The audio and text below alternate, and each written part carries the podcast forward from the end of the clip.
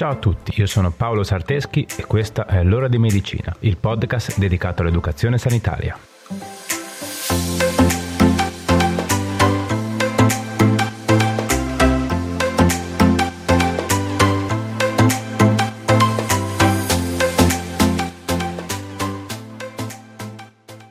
Ciao a tutti e bentornati. In questa puntata parliamo di epatiti virali processi infettivi a carico del fegato causati da infezione da parte di virus. Ma prima di iniziare, fatevi salutare meglio. Come state? Sei un operatore sanitario impegnato nell'emergenza Covid-19? È appena uscito un progetto che può aiutarti. Se mi segui sui miei canali social probabilmente lo sai già, altrimenti te lo presento ora. Ho realizzato, insieme all'International Network for Safety in Healthcare, l'Ordine delle Professioni Infermieristiche di La Spezia e la mia collega Brenda Rebecchi, una guida vocale che ti segue passo passo durante la svestizione dei DPI. Si chiama Virgilio ed è disponibile in formato MP3. Lo puoi caricare su una penna USB e farlo riprodurre da una cassa portatile nella zona filtro.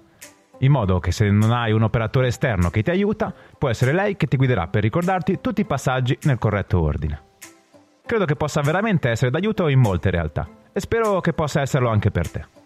Ti lascio il link per scaricarla qua nella descrizione della puntata. Va bene, dai, promozione finita. Continuiamo pure con la puntata di oggi. Epatiti virali. Ci siete? Andiamo.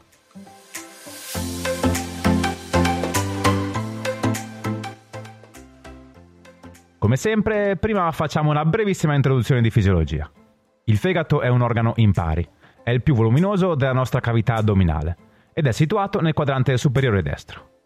È fondamentale per l'equilibrio metabolico, ma ha un ruolo molto importante anche quando si parla della funzione digestiva. È diviso in due lobi, il destro e il sinistro, che a loro volta sono divisi in altri lobuli. Il fegato è molto vascolarizzato e le cellule che lo compongono si chiamano epatociti.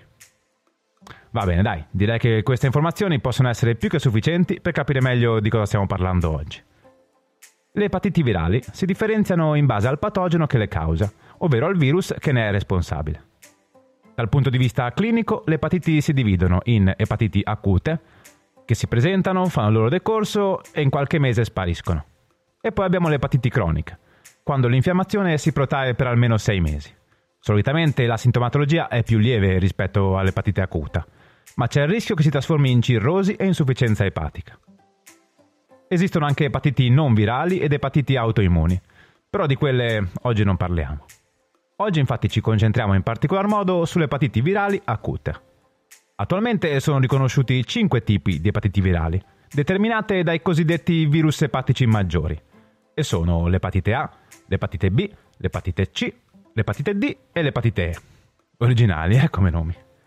Esistono anche altri virus che possono provocare epatiti virali acute, ma succede più raramente, come ad esempio il citomegalovirus o l'Epstein-Barr. Per quanto riguarda la sintomatologia, vedremo nello specifico quella tipica per ogni epatite, ma in generale le fasi di progressione dell'epatite virale acuta sono standard e sono il periodo di incubazione, dove avviene la replicazione e la distribuzione del virus in maniera asintomatica. Poi abbiamo la fase prodromica o preitterica, dove avviene l'insorgenza dei sintomi aspecifici, come anoressia, malessere, nausea e vomito, febbre e dolore al quadrante superiore destro dell'addome. Poi abbiamo la fase itterica. Le urine diventano scure, compare l'ittero che raggiunge il picco entro 1 o 2 settimane. Abbiamo dolorabilità ed ingrossamento del fegato. In ultimo abbiamo la fase di recupero, che può durare dalle 2 alle 4 settimane, in cui l'ittero regredisce progressivamente. Ah, se te lo stai chiedendo, vediamo cosa si intende per ittero. L'ittero è una colorazione giallastra che assumono la cute, i tessuti e le sclere. E questo è causato dall'innalzamento dei valori ematici di bilirubina, che è una sostanza che dovrebbe essere metabolizzata dal fegato. Quindi se il fegato non funziona bene, la bilirubina si accumula e la manifestazione di questo accumulo è l'ittero. Esistono anche epatiti che si manifestano senza la comparsa di ittero e abbiamo anche epatiti che dopo la guarigione si possono riacutizzare come se fossero delle recidive. Ma adesso entriamo un po' nello specifico dei vari tipi di epatiti. Pronti? Andiamo.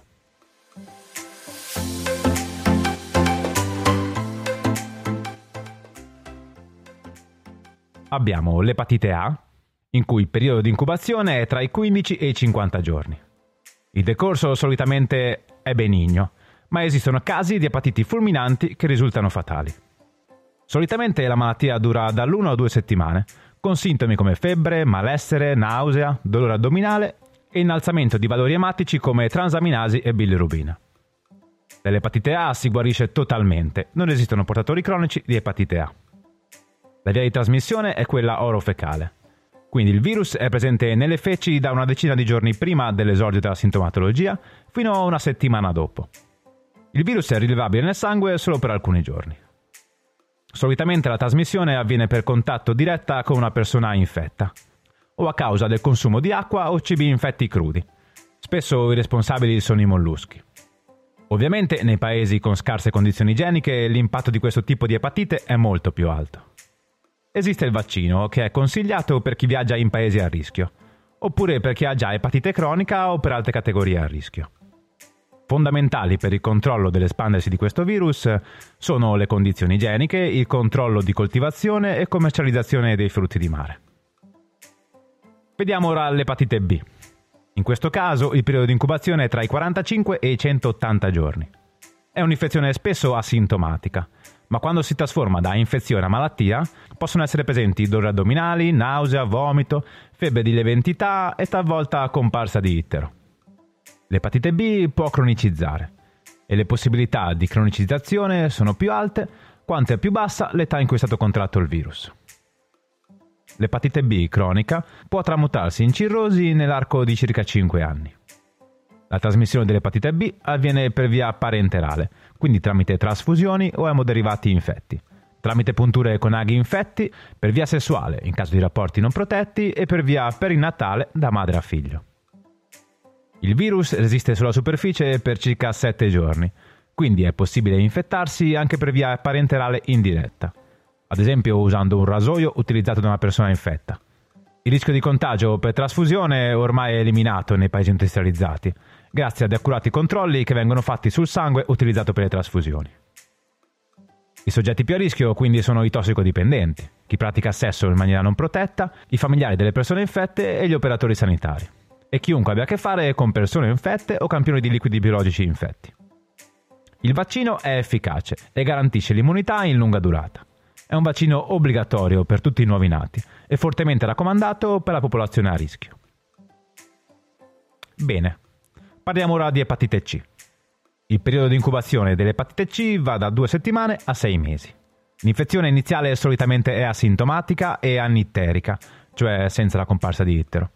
Coloro invece che presentano i sintomi abbiamo anoressia, nausea, vomito, febbre, dolori addominali e ittero. L'epatite C fulminante è molto rara, ma è frequente la cronicizzazione di un'epatite C, con sviluppo nell'arco di circa 10-20 anni di cirrosi. Anche in questo caso la trasmissione avviene per via parenterale. I contagi per via sessuale sono stati documentati ma rari e anche la trasmissione verticale madre e figlio avviene molto meno rispetto a quanto succede per l'epatite B. Per l'epatite C non esiste un vaccino. L'epatite D invece ha un periodo di incubazione che va dai 2 alle 8 settimane. In questo caso il virus in questione è un virus satellite o subvirione. Vuol dire che questo virus per potersi replicare necessita di un altro virus. E nel caso specifico della replicazione di HDV, il virus dell'epatite D, è necessaria la presenza del virus responsabile dell'epatite B. Quindi questo virus si presenta solo in persone con epatite B. Possiamo avere due casi, ovvero un'infezione simultanea da HBV e HDV, e in questo caso la clinica è molto simile a quella dell'epatite B, oppure possiamo avere un paziente con epatite B cronica che subisce una sovrainfezione da HDV. In questo caso si verifica una nuova epatite acuta che può risultare fatale. La modalità di trasmissione è parenterale, quindi vale tutto quello che abbiamo detto poco fa per l'epatite B. Per quanto riguarda il vaccino, non esiste un vaccino specifico per l'epatite D, ma quello per l'epatite B protegge anche per la D. L'epatite E invece ha un periodo di incubazione tra i 15 e i 65 giorni.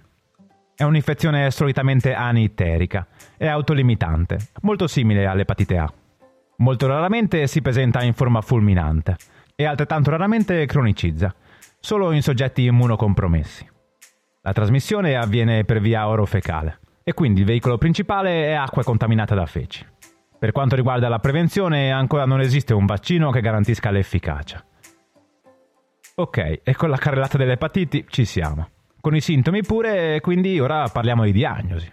Ovviamente, come sempre, bisogna rivolgersi al proprio medico alla comparsa della sintomatologia per fare in modo che vengano prescritti gli accertamenti del caso, che saranno visita e anamnesi completa con dettagliata descrizione della sintomatologia. Prelievo ematico, in cui si andrà a fare un profilo epatico, ovvero esami che controllano in particolar modo i livelli di alcune sostanze. Nel caso specifico cercheremo transaminasi, bilirubina, gamma GT e fosfatasi alcalina.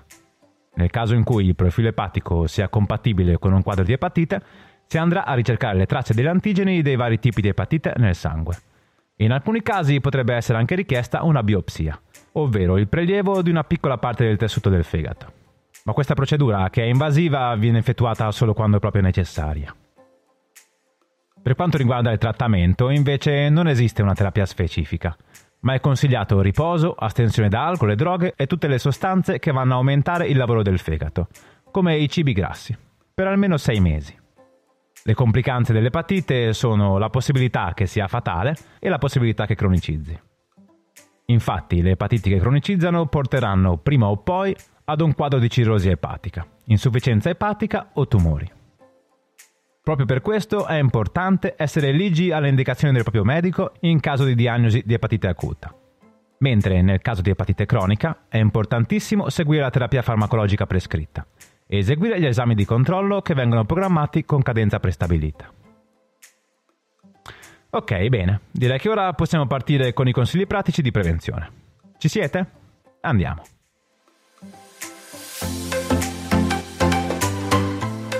1. Rispetta le norme igienico-sanitarie. In particolare, l'igiene personale è fondamentale per evitare la trasmissione via orofecale di epatite A e epatite E. 2. Lava sempre le mani dopo aver utilizzato i servizi igienici. 3. Evita rapporti sessuali non protetti, perché i rischi sono veramente alti. 4. Evita l'assunzione di carne e pesce crudi, in particolar modo nel caso dei molluschi. 5. Quando fai il bagno al mare o al fiume, fai attenzione che non entri acqua in bocca.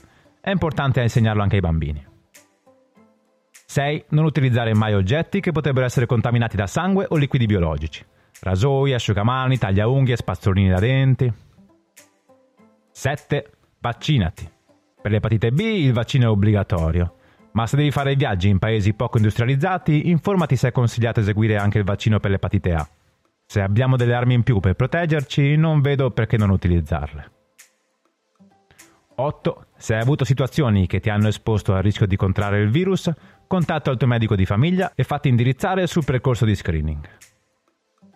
9. Se sul luogo di lavoro hai avuto incidenti con possibile rischio biologico, ad esempio ti sei bucato con l'acqua utilizzato per fare un'iniezione, il primo passo è quello di avvisare il proprio preposto e andare in pronto soccorso, che è il servizio di primo intervento per mettere in atto i provvedimenti immediati o urgenti. Dopodiché ci sarà l'eventuale presa in carico da parte del reparto di malattie infettive e in seguito gli accertamenti gestiti dal servizio di sorveglianza sanitaria. 10. In caso di sintomatologia sospetta, contatta il tuo medico per programmare gli accertamenti del caso. 11. In caso tu abbia l'epatite e arrivi una gravidanza, stai tranquilla avvisa il tuo medico e i professionisti che ti seguiranno durante questo percorso, in modo che potranno fare tutto il necessario per muoversi in sicurezza per te e per il neonato. 12. Se hai un'epatite acuta, attieniti in maniera molto precisa alle indicazioni riguardanti dieta e stile di vita, perché sono gli unici modi che hai per aiutare il tuo fegato. 13. Se hai un'epatite cronica e stai seguendo una terapia, rispetta la prescrizione medica per l'assunzione e presentati ai controlli programmati. Ok, bene. Consigli pratici terminati. Come sempre, ricordatevi che l'unica cosa sulla quale abbiamo veramente potere è la prevenzione e il mantenimento di uno stile di vita sano. Quindi prendiamoci cura del nostro fegato. Ne abbiamo solo uno. Va bene, dai, anche per oggi siamo arrivati alla fine. Spero che questa puntata ti sia piaciuta. Fammelo sapere sui miei profili social. Mi trovi su Facebook, Instagram o Telegram eh, come Paolo Sarteschi. Facile. Come sempre, prima di salutarci, fatemi ringraziare la mia collega amica Brenda Rebecchi, che mi aiuta nel progetto. E ovviamente grazie anche a te che sei arrivato ad ascoltarmi fino a qui. Va bene, dai, direi che per oggi è tutto. Ci vediamo sui social e ci sentiamo venerdì prossimo per un'altra puntata.